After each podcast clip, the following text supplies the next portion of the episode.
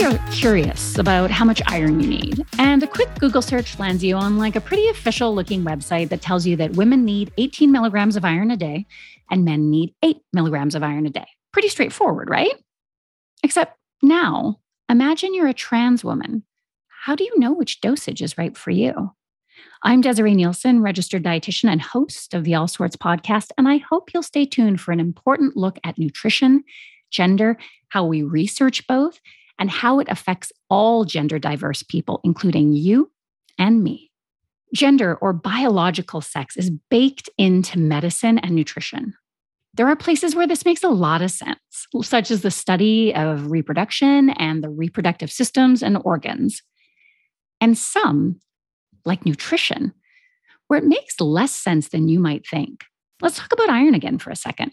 Why do we need iron? Well, for starters, one of the reasons we need iron is because iron gets incorporated into our red blood cells, which all of us have as humans. And those red blood cells help shuttle oxygen throughout our body. But what influences how much we need?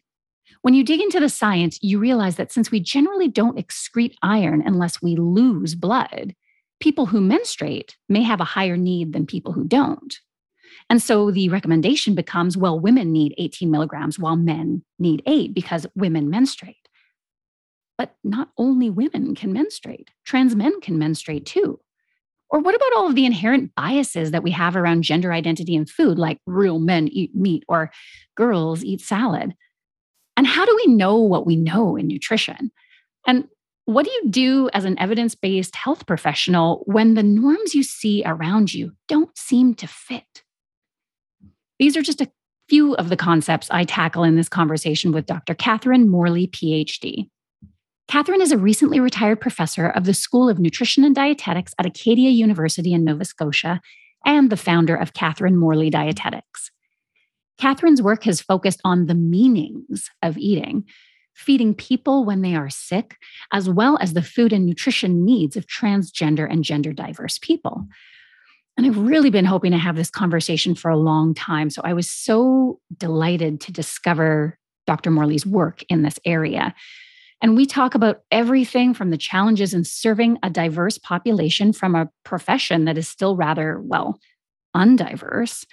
We talk about what evidence based nutrition actually is and the like generally accepted tenets and the biases inherent in research and funding and what that actually does to our profession. However, this episode isn't just for dietitians.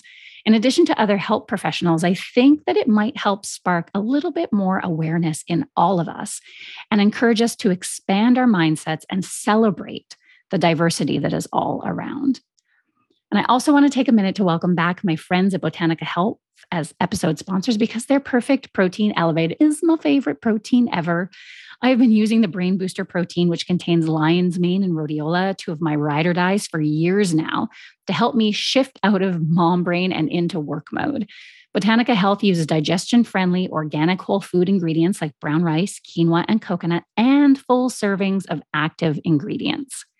There are three new varieties to choose from immune supporter, sleep better, and I'm in love with the new energy booster, which contains 500 milligrams of Panax ginseng and cordyceps mushrooms in addition to B vitamins. Curious? Learn more at www.botanicahealth.com. Thank you so much for showing our sponsors some love because they make this podcast possible. Now, let's dive into my conversation with Dr. Catherine Morley.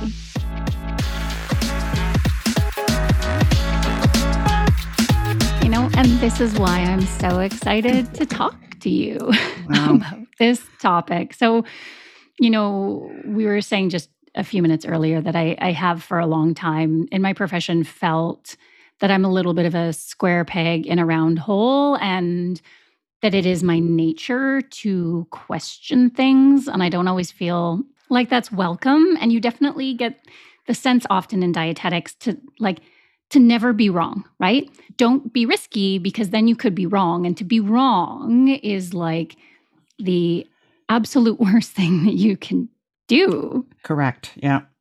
And you know, so I'm I'm very excited now about what I see as more critical conversations that are taking place around like how we actually practice nutrition. Like, for example, the use of BMI as a tool in personal nutrition care, or like how deeply Eurocentric nutrition research as a field is. Mm. Like the fixation on like the Mediterranean diet, for example, when there's like a whole, like there's a whole, literally a whole other world of dietary patterns and ways of eating. And so this makes me really happy. But one of the reasons why I'm so excited to talk to you is that what I'm not seeing a lot of is consideration of gender in nutrition. And yeah. you know, why do you feel that we are so slow to address this? Well, Desiree, how much time do you have? All of the time in the you world. Told me you. 45 minutes. well, why are we so slow to what was the word did you use? Uh, uh, address. Verb? Address yeah, I well, golly, it all goes back to what you said at the beginning of don't question things. And so it's a very comfortable world for heterosexual cisgender people to make sure that everything that they see and hear fits within their frame of reference and their way of being in the world. It's comfortable, you know? And so it, and, and I want to build on what you just said. Like an awful lot of people have done an awful lot of work to get to the position where you and I could sit here today and even have this conversation. So my heart is full in thanks for those those people. And why haven't we addressed gender? Well, because we live in a male dominated society. In I'll just speak about Canada because I don't know about the rest of the world. But we we live in a well, I don't know about the rest of the world. That's pretty darn true. But I do know there are other ways of getting your nourishment than through dumping some olive oil onto things. okay. Well, our world is male centric our thinking in dietetics has been male centric. So even though I don't know about you, but I was taught by almost exclusively women when I was uh, when I was a student. I mean, too. an undergrad student. You too. And you know, when those people, when I think about those women who taught me, so I was in university in the seventies. They had all been alive and serving during World War II and the Korean War. And I said, I've said to myself, they literally fought the war. And as my father and my grandfather used to say to me, who were in Europe during World War II, when you question authority, that's not how you win a war. You just do what you're told. So that's the mindset I think that's come along in our profession and probably all professions, health professions. I'm going to talk about health and human service. I can't talk about everything else, but so don't question. So we're socialized to not question. And then I remember, and I've been really kind of embarrassed and so sad by like I've I've really taken to really feeling my feels, you know? Like if I'm sad, I'm sad. And one of the things I'm really sad about, I remember being taught as a as a dietetic intern that we were not supposed to talk to the physicians and the especially the specialists because they were far too busy and we were to write a note and stick it on the front of the chart so that they could read our note. And I'm thinking about how incredibly passive that is how that sets you up to believe me, a young early 20s something, oh my gosh, they're way more important than I am. So why is that? Okay, they're physicians. Okay, so they have so much privilege in our society. Most of them were men and they're too busy for us. We're in our small little affairs, you know? And that was how I was socialized. And of course, darn it all, didn't I do the same thing when I had interns as a, and I was a preceptor. So I'm really embarrassed about that. I, I, wish there had been some really strong feminists around who said, no, like that's nonsense. We need to talk to these people. If we're all part of a team, as we're being told we are, and I'm talking about in the 80s, I'm not talking about today, but a person might think, hmm, I just was trained in the 20s and I wonder about that. Anyway, I, I wish there had been a big influx. It was the 70s, it was after women's lib in the 60s, supposedly, right? No, it was the 80s.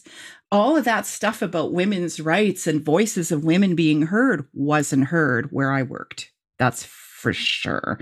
And I think it's only happened like little, little, tiny bits over 40 years where people, so we've just ascertained before she hit record, there's a 20 year plus age difference between us. So it's really interesting because it's really a generational perspective, which is, you know, and then for you now, Desiree, there's people a whole generation younger than you who are dietitians, right? Yeah. So I think it's so interesting to think about what happened from the 40 years I've been practicing in terms of dietitians' voices being heard and now you know like what what's happened and are they being heard and if they're not golly darn it we got to do something about that because yeah i'd usually say stronger language but golly darn it works for me today okay so back to gender so it's yeah. a masculist world everything everything everything everything that we read comes from a masculist lens.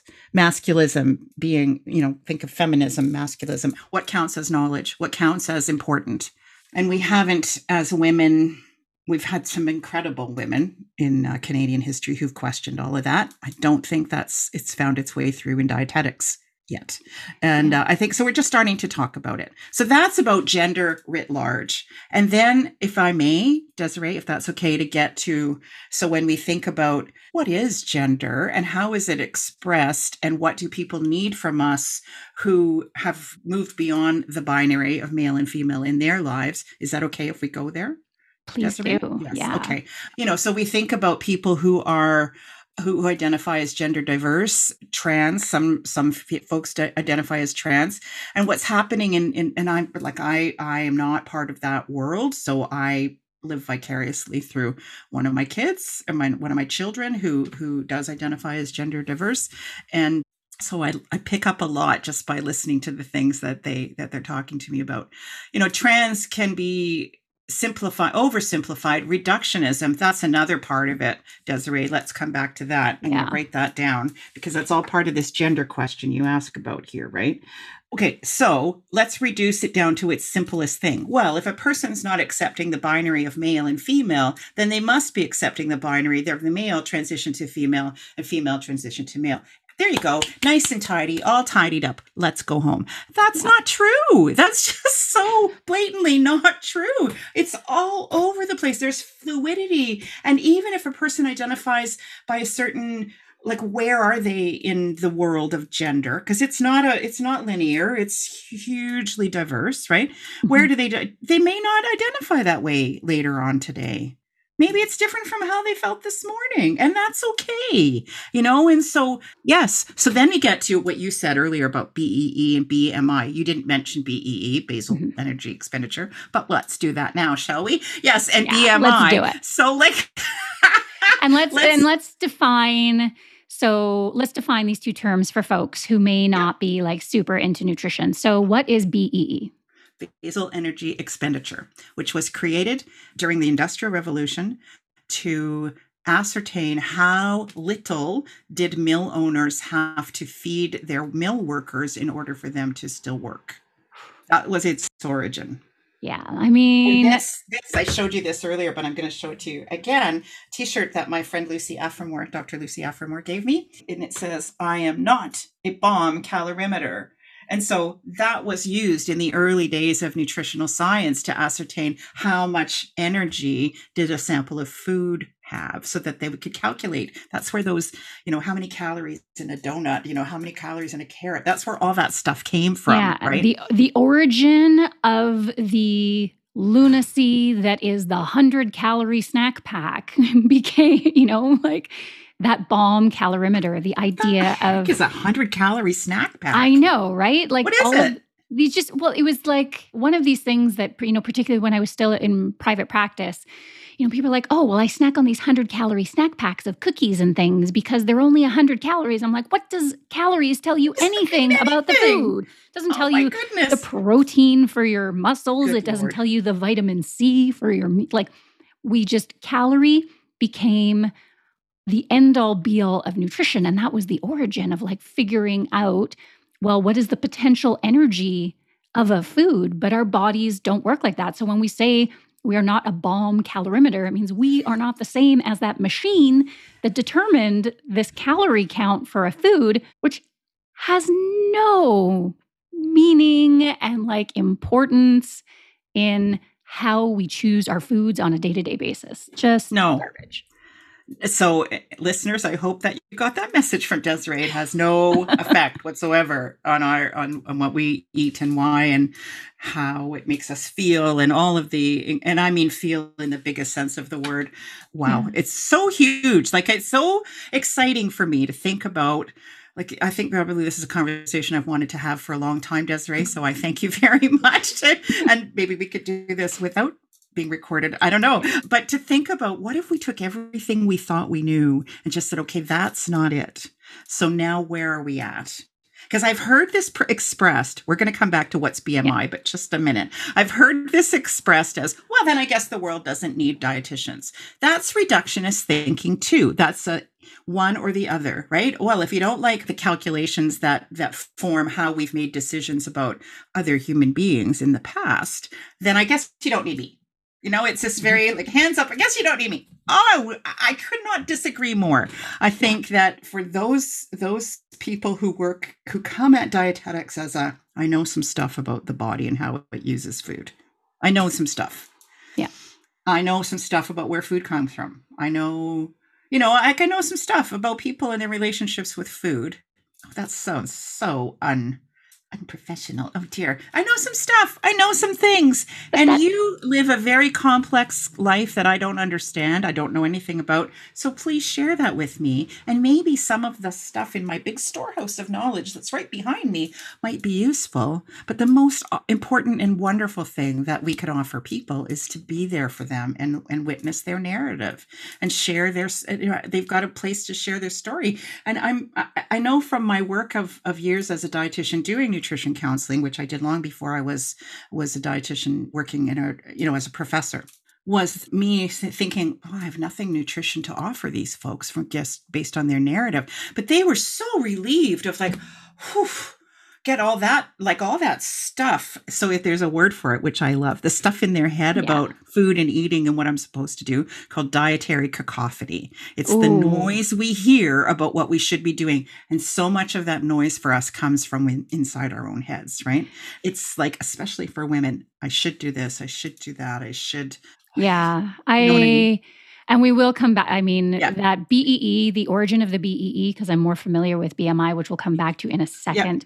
Yeah. Yep. But just, I mean, everything that you have said right there there are so many things that come to my mind one that you know like our profession is overwhelmingly white and female in canada and often female. cisgendered female and we have been so good and one of you know one of the arguments sort of like raising awareness about like what many people think of as feminism, but is really white feminism, is this idea that, you know, as like the white cis woman, our goal is simply to gain equality with white cis men, which completely leaves out how damaging this entire system actually is. And I feel that sometimes in the field of dietetics, we've been really great at like creating that cage yeah. for ourselves. We've and very good. Yeah. We've been very good at very reductionist, binary, hierarchical thinking in our profession. And I agree with you that one of the, you know, biggest privileges of our profession and one of potentially the gifts that we have to give is that in a healthcare system that is sort of characterized by these very transactional, very brief, very rushed interactions, oftentimes dietitians have the most time to spend, the most time to be there to witness, to help. I don't know, when you were talking about that like nutritional cacophony, I almost think of like, so we're the defragmenters, right?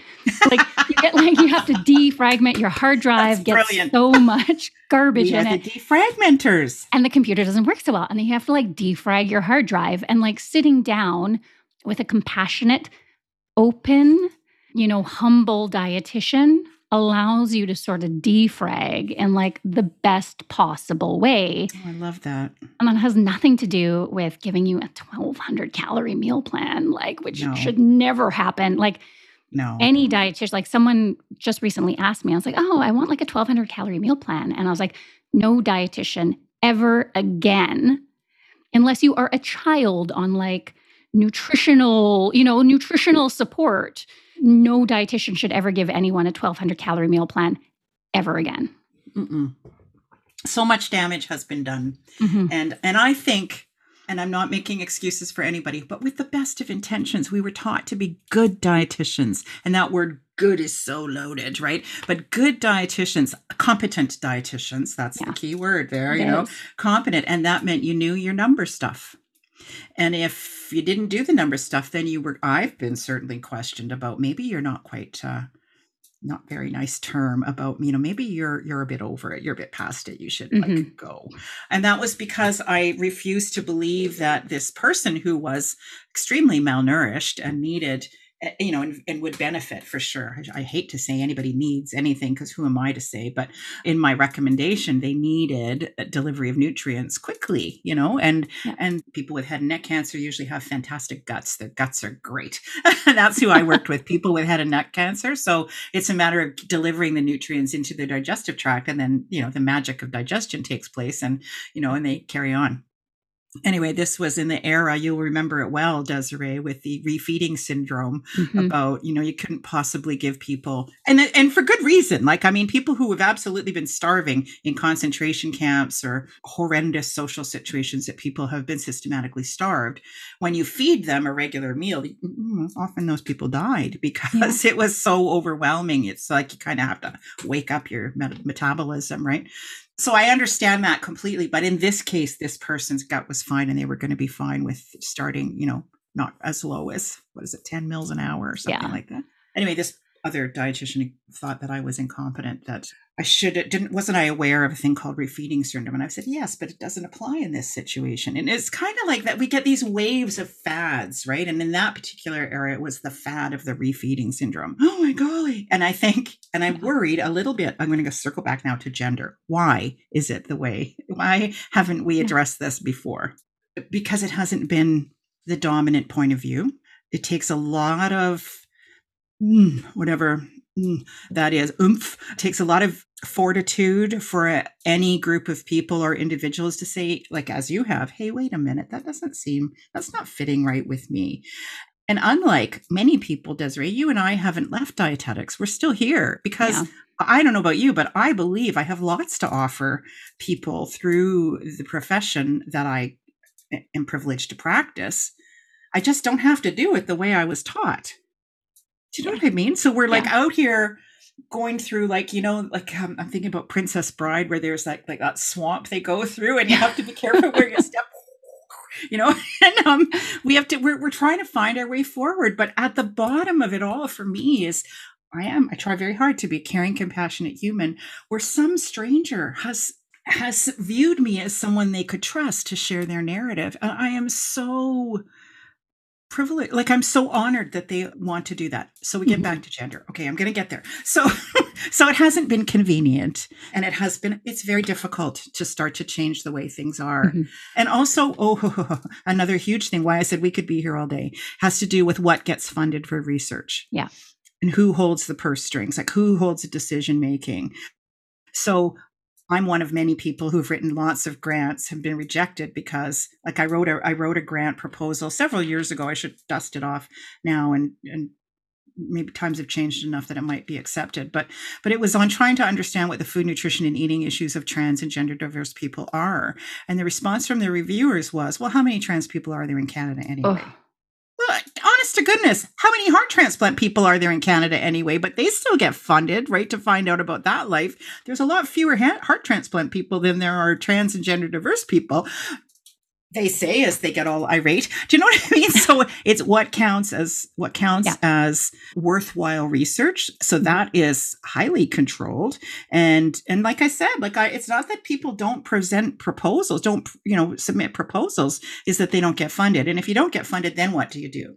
Yeah. So a lot of researchers get tired of playing that game and they say, okay, what's getting funded this year? That's what I'm going to do right? So then we look about us as we do as dietitians and other health and human service professionals and say, okay, where's the evidence that supports what I'm supposed to do when I'm working with these people? And it's not there. So that's not the fault of the researchers. It's not the, you know, it's because we live in a, we live in this structure, all of us together, that's male dominated, white Eurocentric thinking, as you said.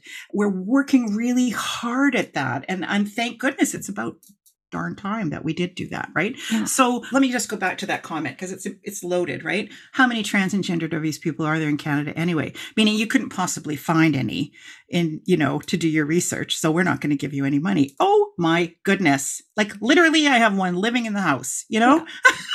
Yeah. one. I have several actually. I have a person for whom this is relevant to their life with me. Yeah. In the in this house, right? So Uh, that and then that sounds so stupid. Like catherine you couldn't possibly do research with one person. That's not what i mean. I mean look about you. Look about you because we are so used to looking for people who dress right people have the right haircut the right color the right whatever. Where you know and if you step out of that what's that expression? Woe betide you. I think that's what it is from shakespeare. Because the pressures to look and act a certain way are are mm-hmm. so strongly embedded in like we are all we're all socialized for that so like hats off to people who have done the really hard work of what who do I feel I am? What do who do I feel I am anyway? And how can I best convey my true self or live my true life? Right? How can I do that? Like wow, you know, yeah. they've done a whole lot of work, those folks, and and and it is our responsibility. Our Canadian Charter of Rights and Freedoms says we have to, we have we must. This is the way for us that no one can be discriminated against based on their gender identity. Yeah. So it is up to us as dietitians to be ready for who comes. And so now we get back to your points about BEE and BMI, right? Well, those were designed for A, machines, and B, the BMI, body mass index. Yeah. So you probably know more about that than I do, but it would Northern Europeans, men. And insurance. The idea of creating yeah. the yeah. quote unquote average human, which was a European white male. so, and then basing uh, everything Northern European, right? So yeah, no Northern people European, allowed. Exactly, exactly. Yeah, my my my Portuguese folks need not apply. So, you know, like, hmm. but you I'm know, sorry, Portugal, you're far too short for this yeah, experiment. We're, like we're, it was a, small.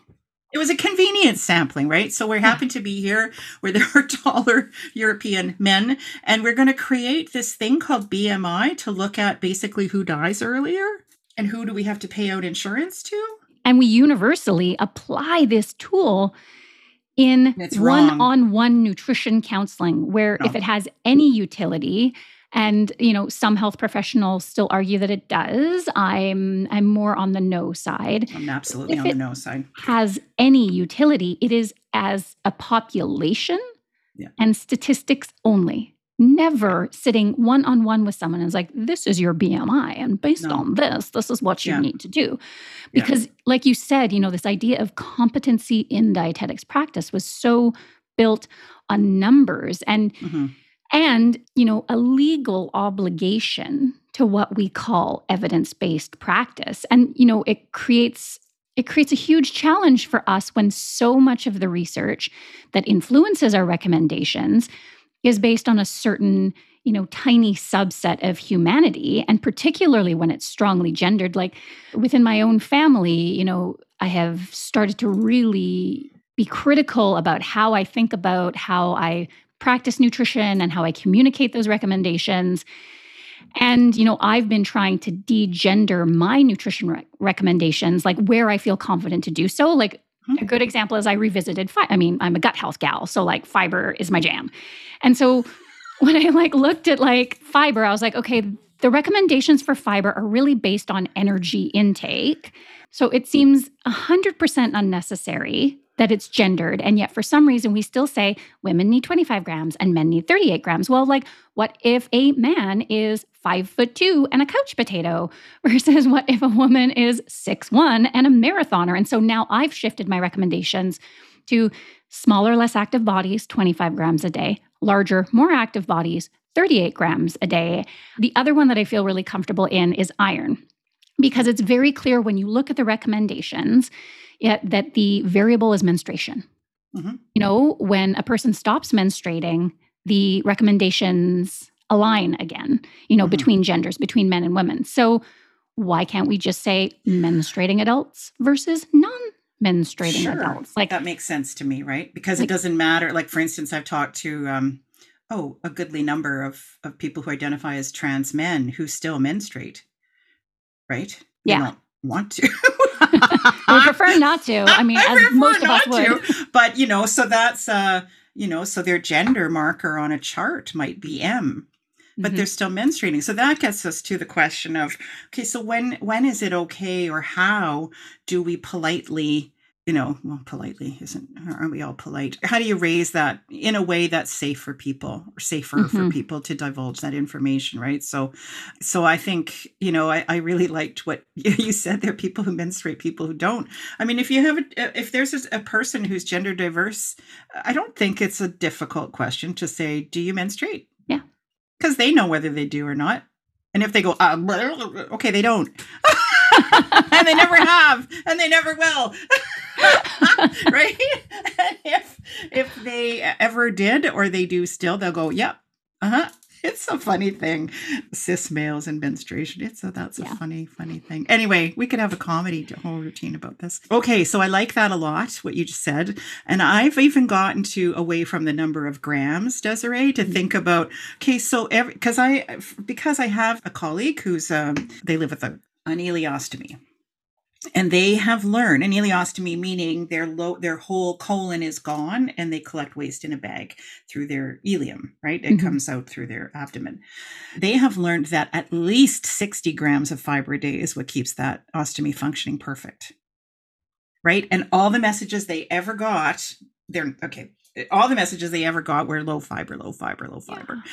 and then it was a horrible you know day of trying to literally contain waste and drink enough liquid to replace losses and so on. And so they did some experimenting and lo and behold, that's what made that that ostomy work perfect. So I'm not sure about yeah. n- numbers. So what I've gotten to thinking about is what is it that your gut feels its best?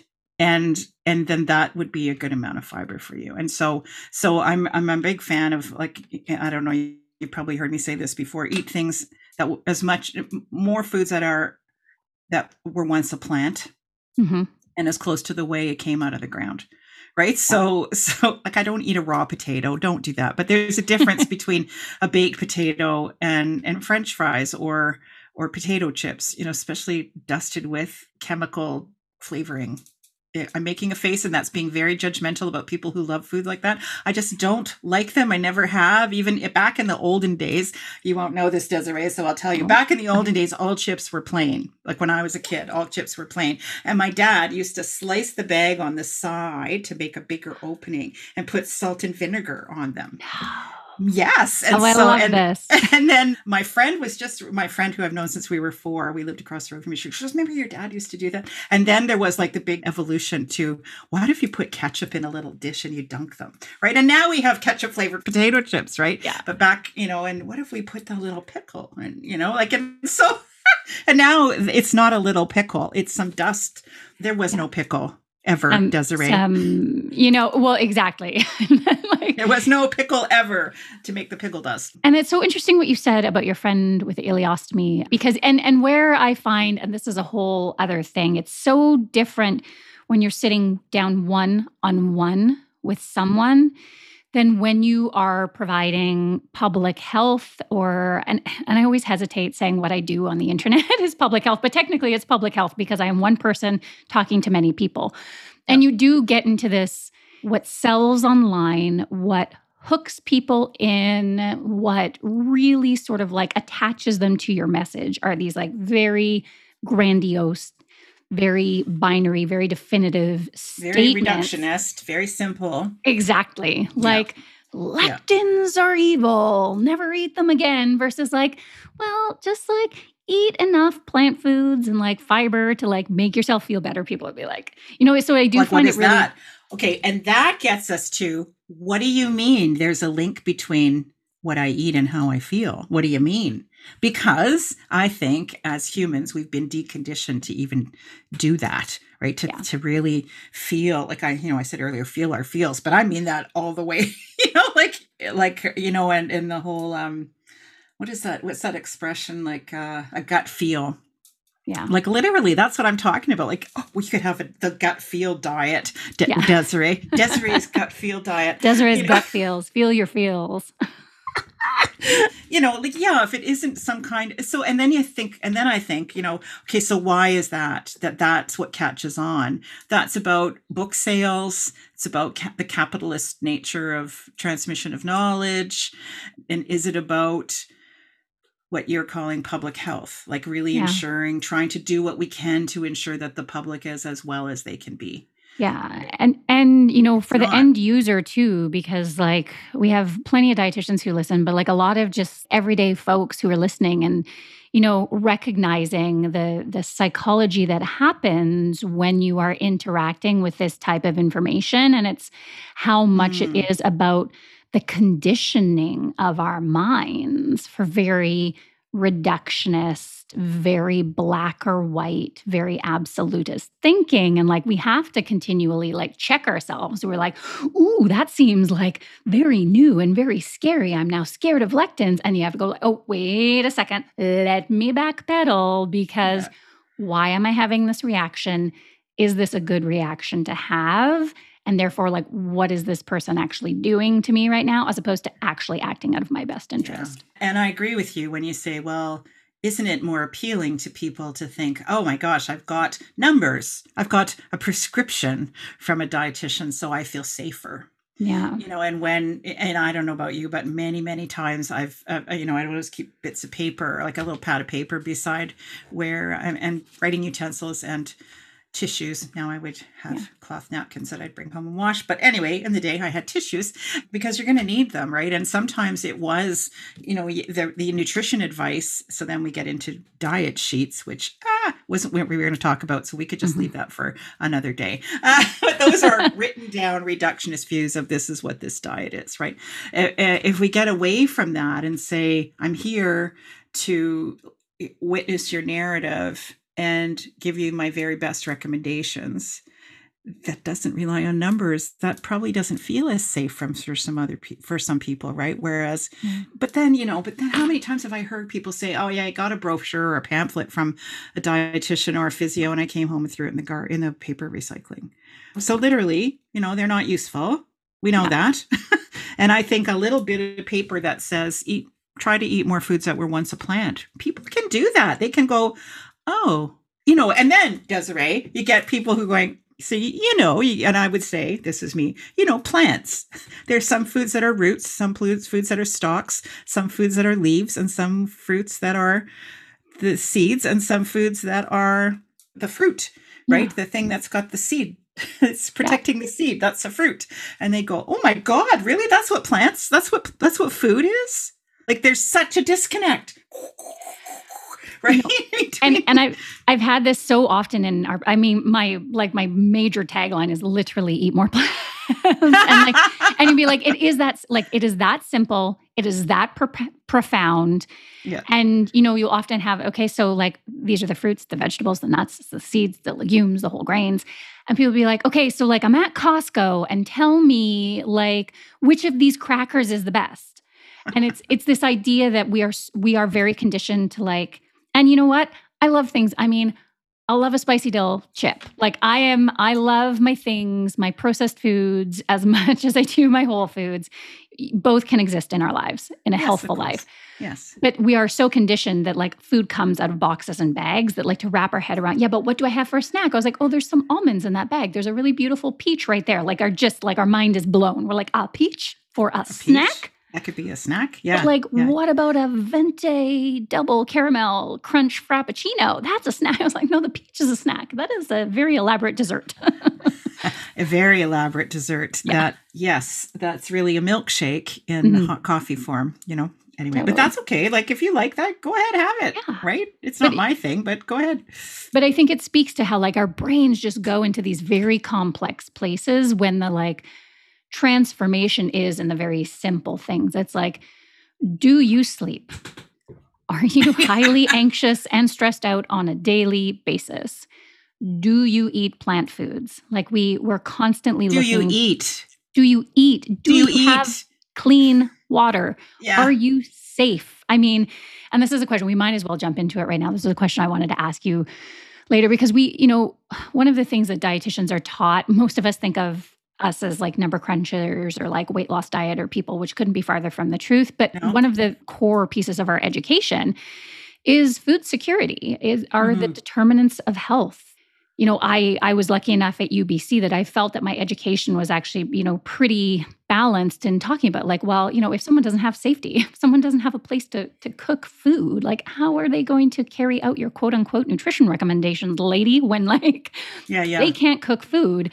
And so I think that's something that we don't talk about enough. But then also mm-hmm. dietitians, even in learning that and saying that I felt like it was balanced, gender didn't really come into that a lot. Mm, and also how gender yeah. identity impacts yeah. the determinants of health and nutrition care, like particularly the safety of trans people in our country. Like, can we talk about that a little bit? well, there isn't safety. I say that as a het cis person myself. I just want to back up something you said and and put a little spin on that. You said, you know, we all learn about food security in our training. That isn't true mm. sadly. I've been a, a, what do you call it, accreditation surveyor for university programs in Canada, and that's not true. Some wow. of the programs I've been through it too. It's it's mentioned ever so briefly, but it's not. You know, I would say you've had a, a solid grounding in that as the, the, students who who come through the university that I work at, but that's not. We cannot say that that's um, universal in Canada or national right? So that in itself is a problem. And it's not so many years ago i'm i love to tell students this so i'm trying to think i've been here now for 11 years so i'm going to say it was about 20ish years ago or so.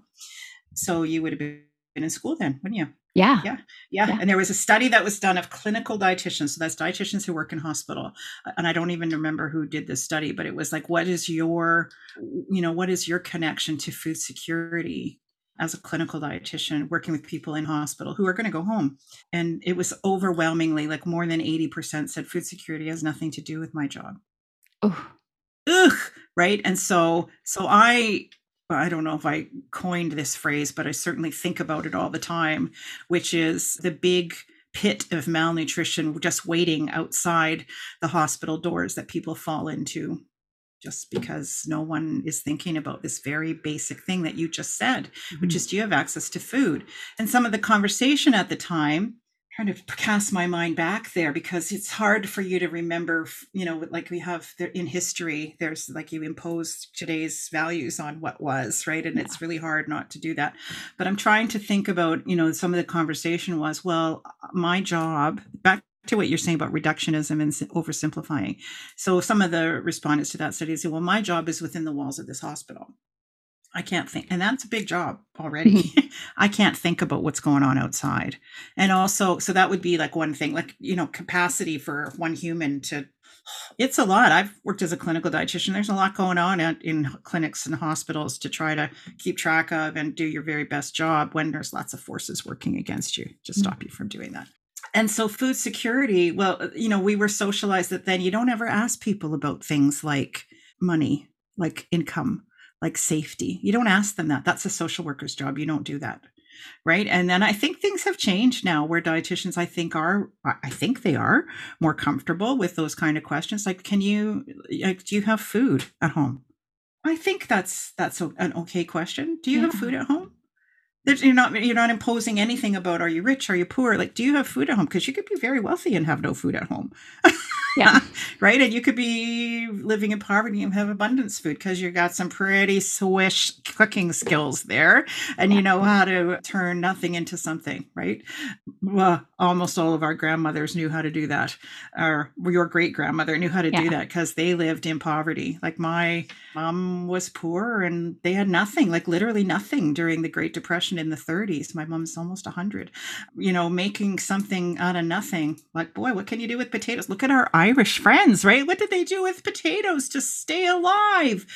All kinds of people living in tight tight economic circumstances all around the world have done a pretty good job of learning how to use what's available to them to stay alive right? So so then we get into desiree. I roll my eyes. Did you see me blink really slow? Because i guess get pretty exhausted thinking of all that. The marketing of what passes as normal like what's considered good mm-hmm. nutrition. You know there's so much marketing and capitalism and feeding the whole food machine that comes with a lot of nutrition recommendations, a lot of nutrition messaging, which concerns me a lot. When, in fact, I think people, if back to what you said, you know, feel your body, like feel what digestion feels like. Yes, you know what? After you eat something, your gut does expand a little bit. It does make noise because that's normal digestion. Normal you're going to feel tired because all that blood is like in there in your abdomen doing really good work you know getting making sure all of those nutrients this is them they're all going to all the cells in all the body right those are normal and so but but that's what i'm saying like people and I'm grossly generalizing, and I do apologize for people who are aware of their bodies because there are some incredible people who've done a lot of work to to feel their body, right? But just knowing that, that that's normal digestion. That's what it feels like. Like that's bloatiness that's just your gut doing its really great job. It's gonna yeah. it's gonna go down. Don't worry. It'll like not uncomfortable bloaty but you know what i mean? Like i would yeah. say there's probably good reasons uh, digestively what's going on with the bloaty feeling and we can work on that do you know what I mean? If you go from eating, oh, I don't know, super duper low fiber, highly refined things where not not a, not much fiber, and then you say lentils are the answer, and you eat a whole whack of lentils, yeah, you're probably going to feel a bit bloaty.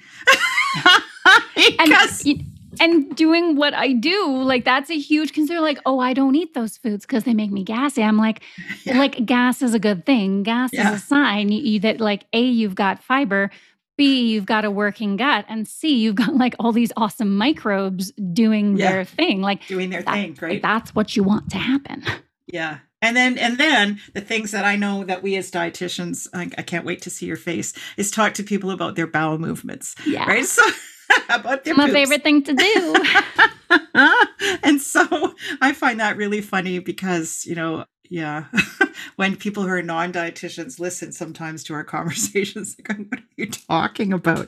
And so for a lot of people like you know that's a taboo subject. It's dirty it's awful it's you know it's waste and you don't want to even think about where does that go once it leaves your body you know and all that stuff. And it is a, it is um what would i say? A uh, a huge contributor to general feeling great right? Like feeling great. Like you know that you're a gut person. So and I live with celiac disease, so I know all about guts that are wonko. Anyway, you asked about gender yeah. related to what was it? Remind Re- me. Related to the, you know, determinants of health and nutrition yeah. care. And like, and maybe yeah. we back up to to sort of really because I, I really want to talk about like, you know, safe care for gender diverse people and you know, about five years ago, you began specifically exploring transgender inclusive nutrition. And like, what was that? You you mentioned you live with a trans person in your home. Like, so so what was that that opening for you? What was that exploration for you? Like, how did yeah. you start? Wow, there's so much there. I'm going to try to be brief. Okay, so my eldest identifies as gender neutral, but at the time identified as trans male. Mm that person, my eldest, doesn't live in my home, but because of COVID, is here with me. Just because, uh, and maybe that will change because things are, well, whether, right or wrong, whether they're opening up or not. But anyway, it, it just felt safer to be here with me and being, you know, if you're going to be alone in a house, you know, you, you, be alone at your place or be alone at my place with me. we decided being alone together would be would be great. So anyway, what happened? This is before COVID, before oh, like quite a long while ago when they started to take testosterone injections. And they were, I've, I've told you this before, I'm sure, but they were behind me. I was sitting at the kitchen table and they were over at the counter doing some, some food prep. And I, and I, we are just talking as you do, right? And I went, my God, where's your bum? Like, where did it go?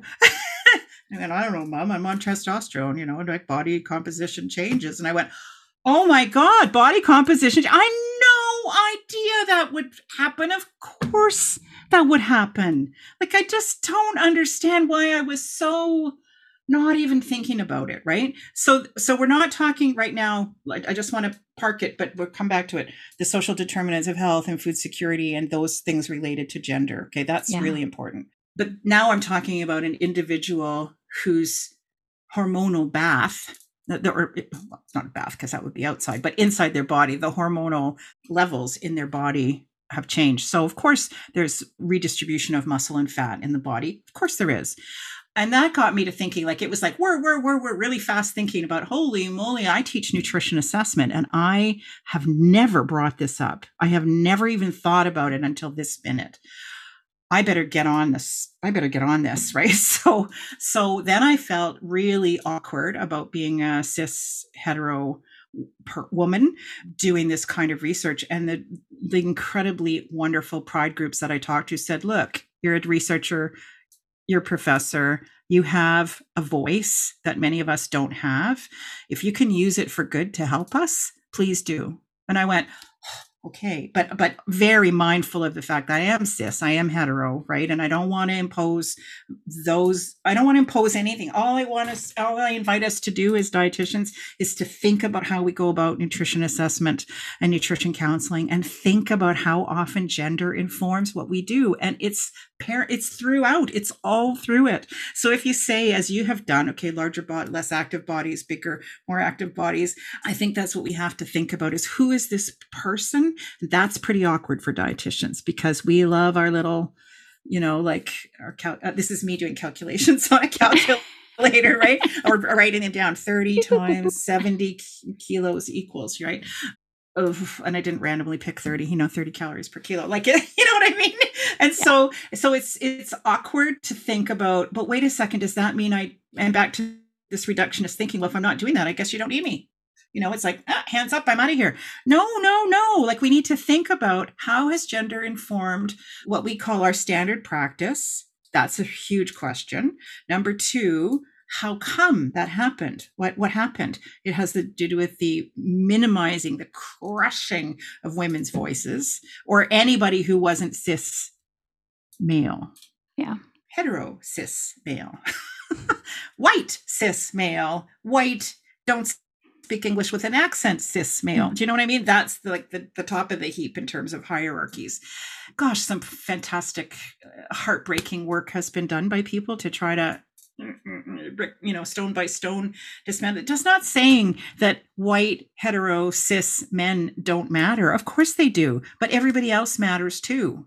You know what I mean? And so it's this whole fear of taking away my power. No, we just want to share it around a bit, you yeah. know? So back to dietitians thinking about how do I approach nutrition assessment if if what you're saying, because what we are saying, Desiree, is that all those little arithmetic equations that you did, arithmetic, I suppose it would be, are not what we're talking about. Like stop like literally stop doing them. Yeah. And the only time, the only time I personally can think of that I would want somebody to do that kind of arithmetic for me is if I were in a coma, in an ICU, and you needed to keep me alive through artificial feeding. Mm-hmm. That would be it. Please make sure when I wake up, I'm well nourished. Like that would be the message, right? But if I'm alive and I'm con- if I'm alive, dead people don't talk. Right? if I'm conscious and I'm, I'm in an ICU. Well, or so we think. I don't know. They're probably talking right now. Who knows? If we are to think about how do we approach practice to say, I'm like what you have already said, I'm here with this person, they're sharing their story with me, and I'm going to figure out what I would recommend that doesn't involve arithmetic. It would transform, like that simple thing. No, like, you know, i don't say no arithmetic ever, because that's not what I just said, right? But, mm-hmm. but, but if you say, okay, how do I work with this person that doesn't involve crunching a few numbers? Then we would transform everything. Yeah. Because we have a huge amount of knowledge, we dietitians, about the human body and how it uses nutrients and you know, complexity of food. You've just mentioned it's not um, a particular subnutrient or nutrient. It's a it, it's all of those in an incredible matrix that that we don't even know. I haven't even begun to understand mm-hmm. how food works in the body. Right? It's yeah. so fascinating. So non-arithmetic and then can we go back to food security and yeah please. Oh, i'm sorry this is like like twirls of it's like curly hair eventually it all you know but, but it's also beautiful because i think you know, you know, for so many people listening who think that what nutrition is is a set of rules and guidelines and math, this really just starts to hammer home like nutrition is not just a science, it is also an art. There is an, an enormous amount of nuance and also like personal and professional let, let's call let's re, reclaim this word of competency but competency around taking the human in front of you taking mm-hmm. what you know considering their lifestyle their ability to feed themselves and turning that into actual meaningful care is like hugely complex So I'm going to do a commercial message, non non-commercial message, but a promotional message for critical dietetics, which is Mhm. exact what you just said is exactly what we've been working on with critical dietetics. There have been those of us, remember you said at the very beginning, I felt like a square peg in a round hole. Yeah. And that's the thing that we find with uh, I was part of a group that that the first gathering of people to talk about do you know what is this thing we're talking about and we called it critical dietetics and do we want to move forward with it or is are we happy we've just all had, Jackie Jing, Dr. Jacqui Gingras convened that meeting with a SSHRC grant and bless them for doing that because it was uh, it, it was transformational in our history. And what we find at conferences is that people come dietitians come to the conference and go you're my people. I've been looking for you for a long time. Because they're all people. This is so interesting desiree. All people who at one time have said i'm a square peg in a round hole. Well if there's enough of you then that means or there's enough Yeah. of us that means that that's just a way of being and let's celebrate that right? And as opposed to what you and i were how we were socialized to stuff that down and don't let it come to the surface in order to meet your competencies in order to become credentialed.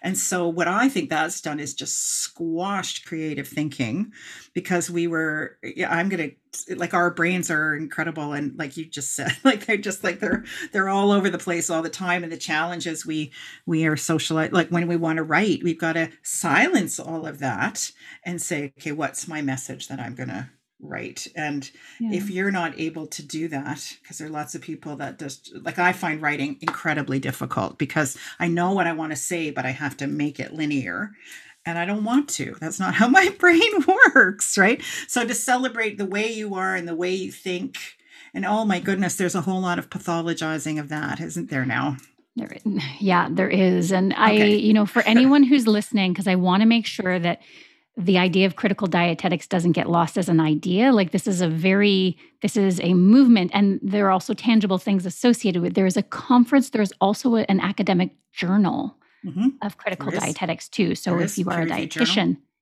seek it out.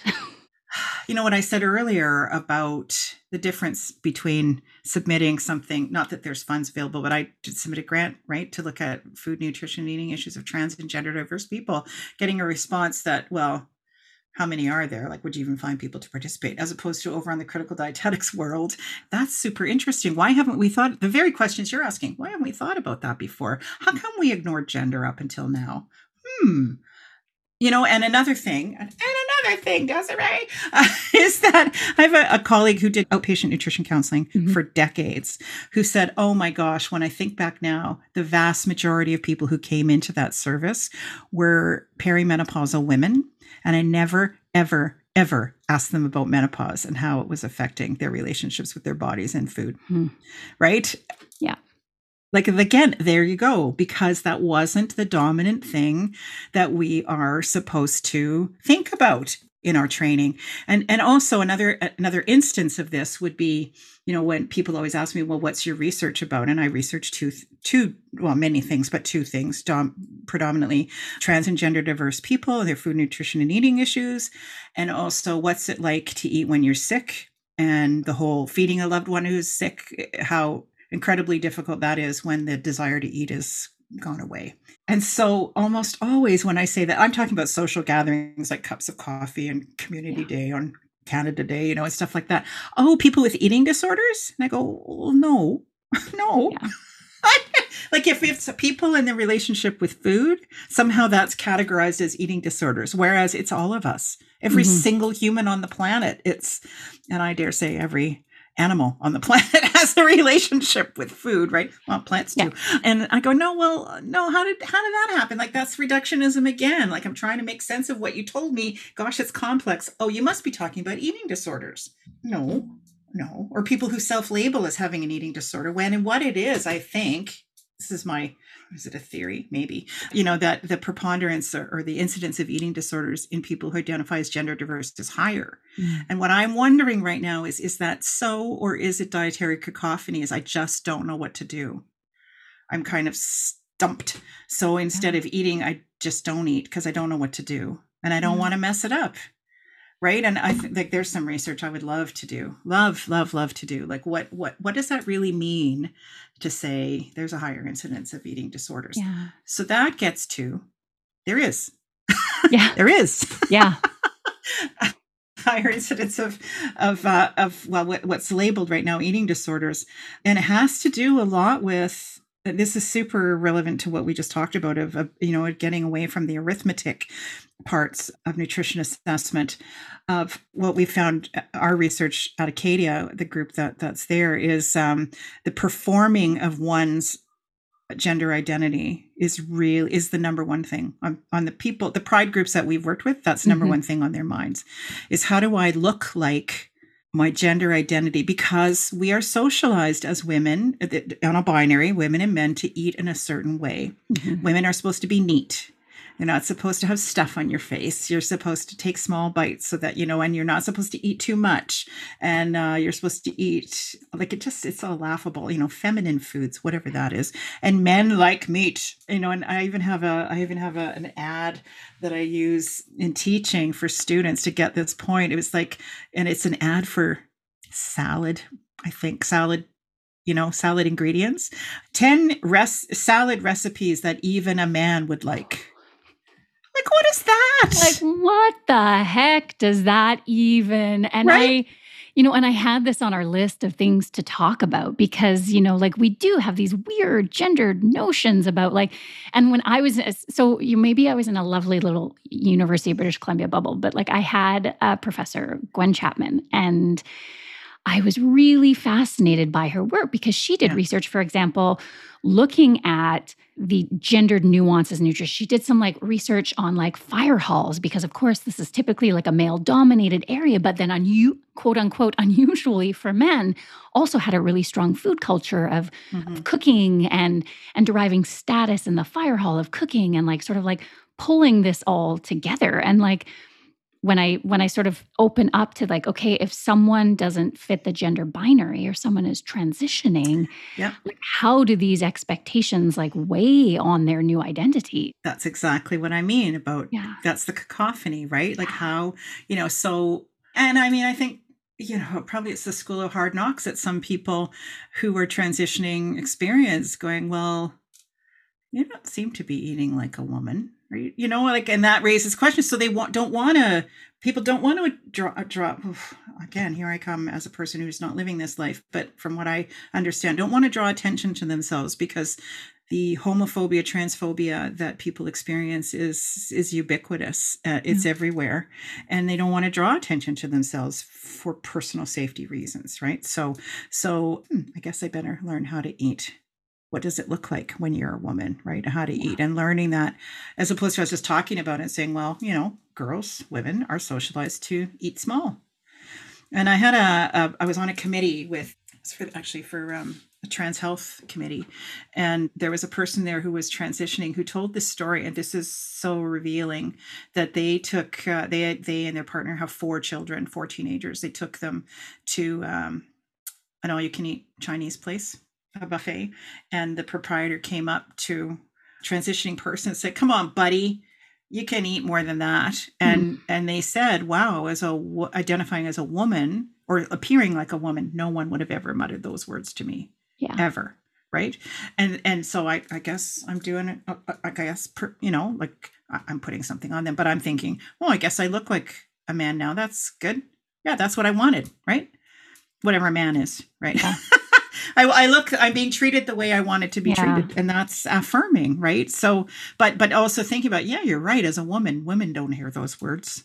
Come on you could eat more than that yeah. you know? it's like oh wow you're hungry today like just yeah some very denigrating things right? Wow you must be hungry. And i mean Yeah, and and right. to those you know to those funding boards who were like well how many you know these notions these concepts these constructs affect us all you know like Yeah. gender Yeah, yeah, diverse and gender neutral discussions and nutrition affect us all not Mm-hmm. just you know gender diverse or you know trans people like they you- it's it's like de literally deconstructing all of this stuff that we decide you are this or you eat this way or your body should be this way so I was just thinking as you said that when we talk about gender diversity, that includes people who mm-hmm. happily sit on the binary, right? So it mm-hmm. actually is all of us, all, all of, us. of us all of us and it's not an eating disorder it's just all of us think or or don't think. Deborah lupton who's an australian sociolo- food sociologist has a has a, a, a, term that she calls unthoughts related to food and hmm. eating that there are the things we don't even think about. Like there's you know so what you're talking about is yes we're thinking but according to her thinking deborah lupton's thinking about this is that that's so tiny it's not even like it doesn't even get us below 95% of what we think of right like it's yeah. like like what we think of is so teeny weeny compared to everything that surrounds us and influences our eating.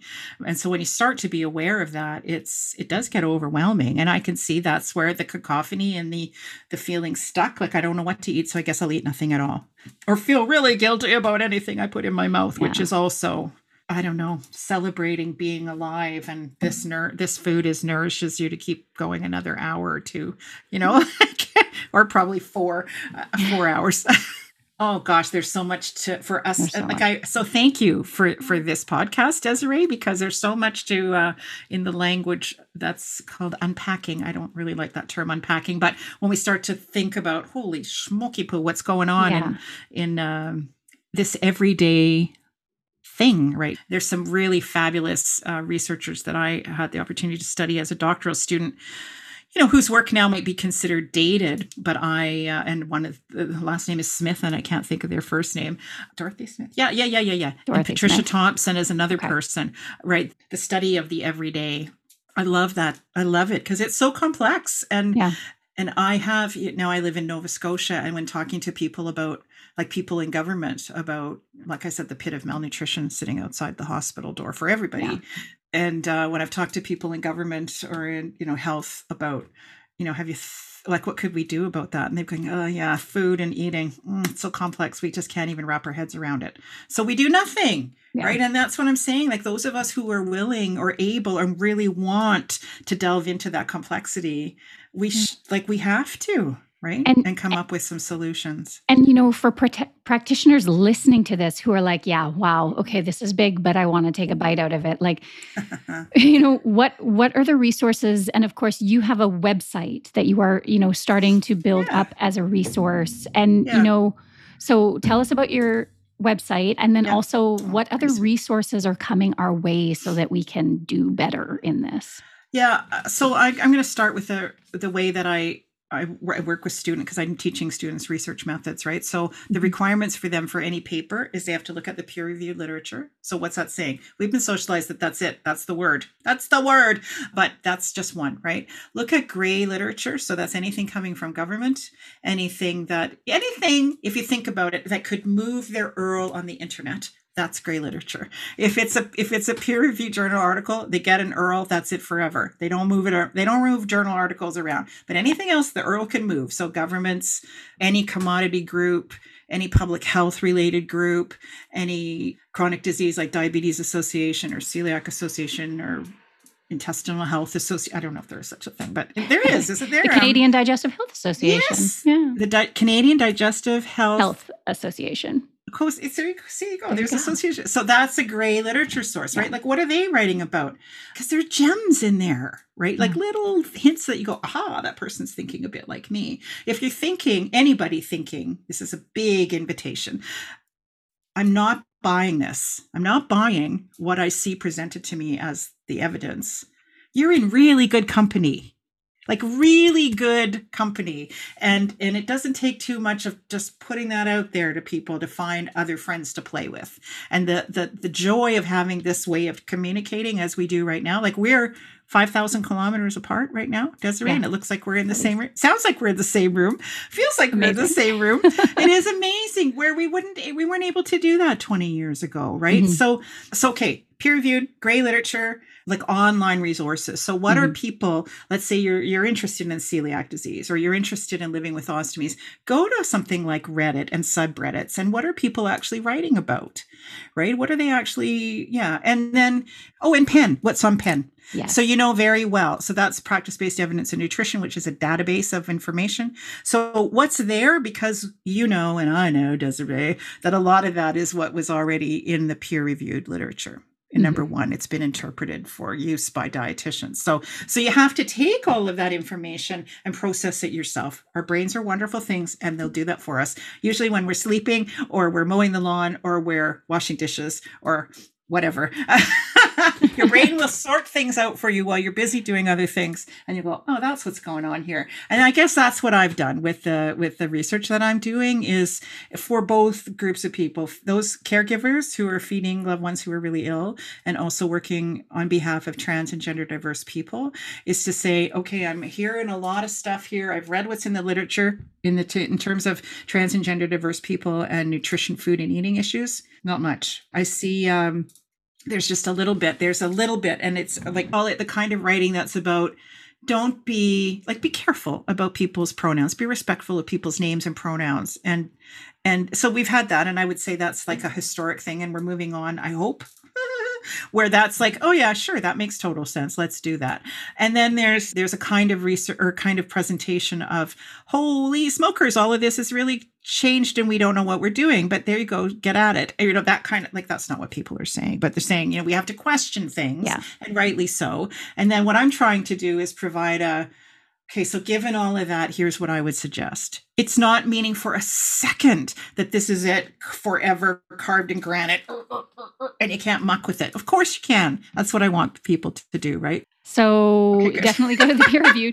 But are there, because you mentioned, I think you oh, yeah, mentioned yeah, that yeah. there are actually like guidelines for gender new yeah. like gender diverse care coming out of these fingers i'm working on them and it's taken Beautiful. me a long time and i'm getting close to actually and i'll tell you with the big uh, it's a big story but but i really had a hard time because i was trying to do what we talked about earlier i was trying to make it look like every other set of clinical practice guidelines and i mm-hmm. realized mm-hmm. that that's not going to work because there are no numbers first of all no numbers no mentions of weight no nothing like that right? So it's like have a look at the person in front of you. I am a really big fan. You've already mentioned gut function and how's it going right? Ask yeah. people like draw a line above and below the stomach. I always do this right? So from from your um epigastric the, the joint of your esophagus yeah. to your stomach up.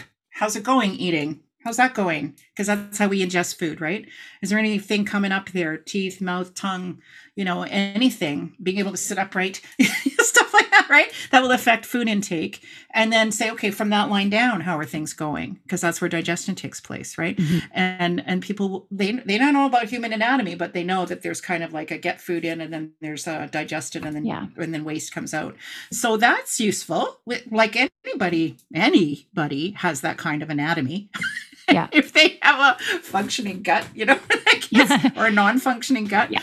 So that's that's the kind of work that I've always tried to do is let's turn this into something that's like dispense with the the overbearing kind of mathematics or arithmetic of it all and just try to look at the person in front of you and get a sense of what their needs are. Mm-hmm. So that's what I so that's about caregivers, the great unignored.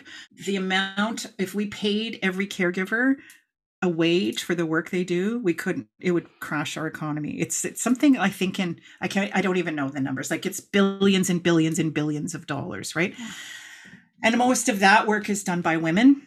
So there's another gendered aspect of it. So we can't think about the people in front of us, as you said before, alone because there's somebody if they're sick there's somebody in their life who's helping take care of them and that person needs our care and attention and yeah. love too so okay so there's that there's feeding loved ones who are sick and then there's the trans and gender diversity so what i did is i created kathmorley.com i i still am employed for another few weeks and then i will be uh, uh you know retired from one job and, and launching Catherine Morley Dietetics. And that's about so thank you for asking about that. And and really what i want to do there is is in in in that with that website as the basis is provide information for people that if it resonates with them that's fantastic. And if it doesn't let me know and let's yeah. figure out what can work for folks so it's not so much that i'm in the you know in the business of providing nutrition counseling i just want to get the information that's stored in this out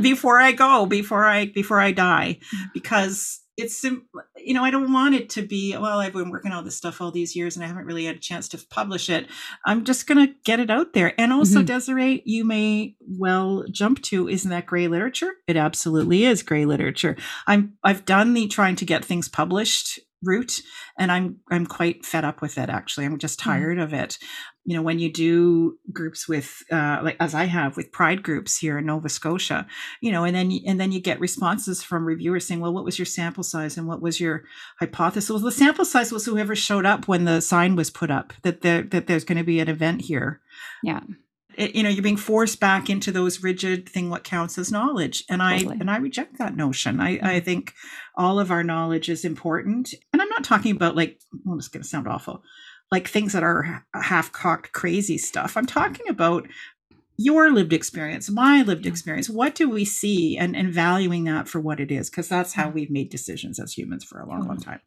Yeah so that's what i'm working on and there is a blog called feeding a loved one who is sick or FLOWS is what it spells. Mm-hmm. And there's also a podcast for dietitians on, uh, and it's called Nutrition Counseling Unscripted with Carol Townsend, who's a dietitian in Thunder Bay. And the two of us found each other, kind of like this conversation. We just yeah. found each other and said, let's start talking. So that's that. That's where folks can find. And I'd love to hear from anybody. KathMorley.com. No, yeah, Kath at kathmorley.com. Yeah. Yeah. Yeah, yeah, and yeah. we'll make sure to put in the show notes like links to your blog and your podcast and all of those good things. And thank you. I, I feel it. like we we could honestly talk for hours. I'm so energized by this conversation, but yeah, we'll just have to have you back. We always close with our rapid fire questions. That's sort of our oh, like beloved all sorts. all sorts tradition. Okay. And so they're all over the place. So okay. the first question is best book you've read this year. I've reread Persuasion by Jane Austen. I love that Ooh. book. I love that book because it's about what we've been talking about of of breaking free from the from the societal expectation that other people can persuade you what you're going to do in your life and just and I love that. I love the story and the fact that Jane Austen wrote it around 1800 means that we've all been living with this kind of women been living with this kind of pressure of just do what you're told and mm. you know a young woman deciding I know what's right for me. That's what I'm going to do. It's a timeless story and it's really worthwhile. And I'm a member of the Jane Austen Society of North America. So Jane Austen's always a go to for me because she put into words what a lot of us have experienced in life in a much more restricted time for women than that. we are in right now. I have not read that one. I, and I'm I not so it. much a fan of, like, I've tried to like fic- I really try, but no. And I have lots of really great books like like this book here, When Things Fall Apart, that I like to reread. You know, so um, to remind myself, like the people that we work with as dietitians, this is where they are, right? Like things have fallen apart. Yeah. And and so how do you how are you? You know, it's what you and I've talked about. Be yeah. there. Be be a safe place for people to share their often difficult story. Yeah. Almost always difficult story yeah. That, that's actually an amazing that is an incredible book recommendation for yeah i like that and uh, unbelievable. Uh, yeah there's so many anyway there's so and of course a really good one that i'm going to read again just because of personal things that i want to um, go back and revisit. This one here man's search for meaning by viktor frankl. It's a classic uh, existential um, book that he wrote uh, thinking about surviving the holocaust mm-hmm. in Germany and looking about as a psychiatrist and I think he's a psychiatrist and looking about him for who dies and who who lives. Like yeah. what is it that's keeping people going when everything we shouldn't be here right? Yeah. All everything's working against us here. What keeps us going? And it's the people who have made meaning from their life. There there is no search for meaning. There is no meaning. It's it's what you make it yeah. right? And that for me is a lesson i have to keep learning all over over and over and over again. I think we all do I think yeah. the human condition. yeah. All right. Your favorite, because you're a transplant, your favorite thing about living in the Maritimes? Oh, the food supply is amazing. Yeah. It's incredible because nothing travels very far. And mm it seems like, so I live in a rural place about 40 minutes outside of Halifax, which is everywhere outside of Halifax. Yeah. and there are all kinds of at the end of the driveway you know a few cucumbers a few raspberries whatever and it's and it's just like that person picked it that day right and it's like amazing a buck. It's, it's like everything is Amazing. cheap and an honor system, and I just love it. I never had that living in a city ever, so I like that a lot. Oh, I love that. And I love the people. Like everybody is chatty. Like you can have really nice conversations with people in the grocery store lineup. Where when I lived in a big city, mm, mm, everybody's yeah, including me. I was not communicative, right? Why, why are you talking to me? What's wrong with Yeah, why are you? talking to me, Yeah. you weirdo? You know, know. no, it's not like that. Say, hey, how's it going? Or, You know, like, uh, hey, how's it going? Yeah, it's really lovely. You go for a walk, and every single person passes by you goes, hey, how's it going? It's Friday night. Do you get takeout or do you cook something? And if so, what do you cook? Well, I live in a rural area, so I don't get takeout because there isn't. Everything is a Well, big there's drive. no DoorDash to the. no, no, gosh, no, no, no. I mean, so I love that. I love the quiet and and I and I mean, like I do have a town here. It's not like there's just no. Anyway, so if I do get takeout, okay, well, this is a complicated. I know it's supposed to be rapid fire, but I live with celiac disease and I also malabsorb sugar alcohols, which probably the vast majority of humans do. So for you, as a gut health person, Desiree, mm-hmm. malabsorption of xylitol, mannitol, aspartame, all these things accounts for a lot of bad stuff in people's guts. Anyway, I have to be really, really, really careful about that. So I do make almost like most of my own food, and when I go Mhm. out, I have like a a little a little companion sh- companion pills to deal with symptoms that are going to come. I can't really trust anything I eat outside. So, what do I cook? One of our favorite things is brecadin. So we have breakfast foods at dinner time. Ah, I love Uh, calling. So instead of breakfast for dinner, it's brecadin. We call it brecadin I love in our it. house. And also we've become I've become a really big fan of a salad with some kind of protein on it. Mhm. I don't care what. So in a salad that's got seeds and nuts and dried fruits and apple and just like and I love crunchy. So crunchy is my go-to. I love crunchy. If it's like a stew that doesn't crunch, I'm not so fond of that. Has to be crunchy. Yeah. Awesome. Yeah. Okay. One thing you would tell your younger dietitian self. trust your gut trust your gut that when you think i'm not buying this that that's worth exploring further because i didn't know what to do desiree when that Yeah. happened going anyway i was just going to say there was a big closet full of diet sheets and going I don't, I don't feel comfortable giving this to people but i was a youngster and i was told that's what you're supposed to do along with a canada's food guide attached to the back which was just mixed messages all over the place right Yeah. and i remember thinking i, I don't think this is right but i did it anyway and so I should have tried because that's what I've ended up doing in my life is going, okay, so what was that really? I didn't realize that till this very moment, but what was that all about? Going, I'm not buying this. Mhm. Like I'm doing what I have to because I have to get the credential here. And there's no one around here questioning what we're doing. So I'll be quiet. and I moved to another place where it was all about questioning what we did, which was great. So my younger self, I would say, you know, you're not, this is right. Like you're on the right track here. But look into that right? Mhm. And know that there are multiple ways of exploring things, not the very limited view that you've been taught. Okay. And last one. What is giving you hope right now? I've had a tough time recently with some very ageist things that I've experienced, and that really makes me very sad. So I'm I'm not really I am full of hope because we're in a time right now in dietetics where something's happening. Something revolutionary is happening, and I don't have words for it, but I think it has to do with what you and I've talked about of embracing multiple ways of knowing, celebrating multiple ways of knowing, celebrating the diversity of humans and the privilege we have to work with them and how much we can learn from them. I think that that, that gives me hope. That gives me mm-hmm. hope. What I'm finding hard to deal with is ageism, that that somehow once there's a magical age you reach that you're not relevant anymore. And that really hurts. Like it's really painful.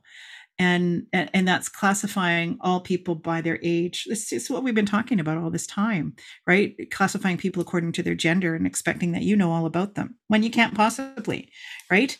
And so just categorizing everybody by their age as if they can't, like we do the same thing with very young people. And that Mhm. makes me sad, right? Ah, you don't know nothing. But that's not true. Like they're Mhm. young people who are living through a complex time. Like let's learn from each other, right? So what's giving me hope is there's something going on, something really fundamentally important going on about how we organize education, about how we accredit it, about how we, about what are we doing? What are we doing in this profession? And talking about it like you are. Yeah. Right. That gives me a lot of hope. So, so just even, I would say, I wouldn't even don't want to minimize it with just even being on your podcast is mm. giving me hope because you're willing to talk about these things, Desiree, and I'm so grateful. Well, and I'm so grateful that is for you and the work that you do. Like I said, we're just going to have to have more conversations. Okay, let's do that. That'd be fun. I'd love to do that.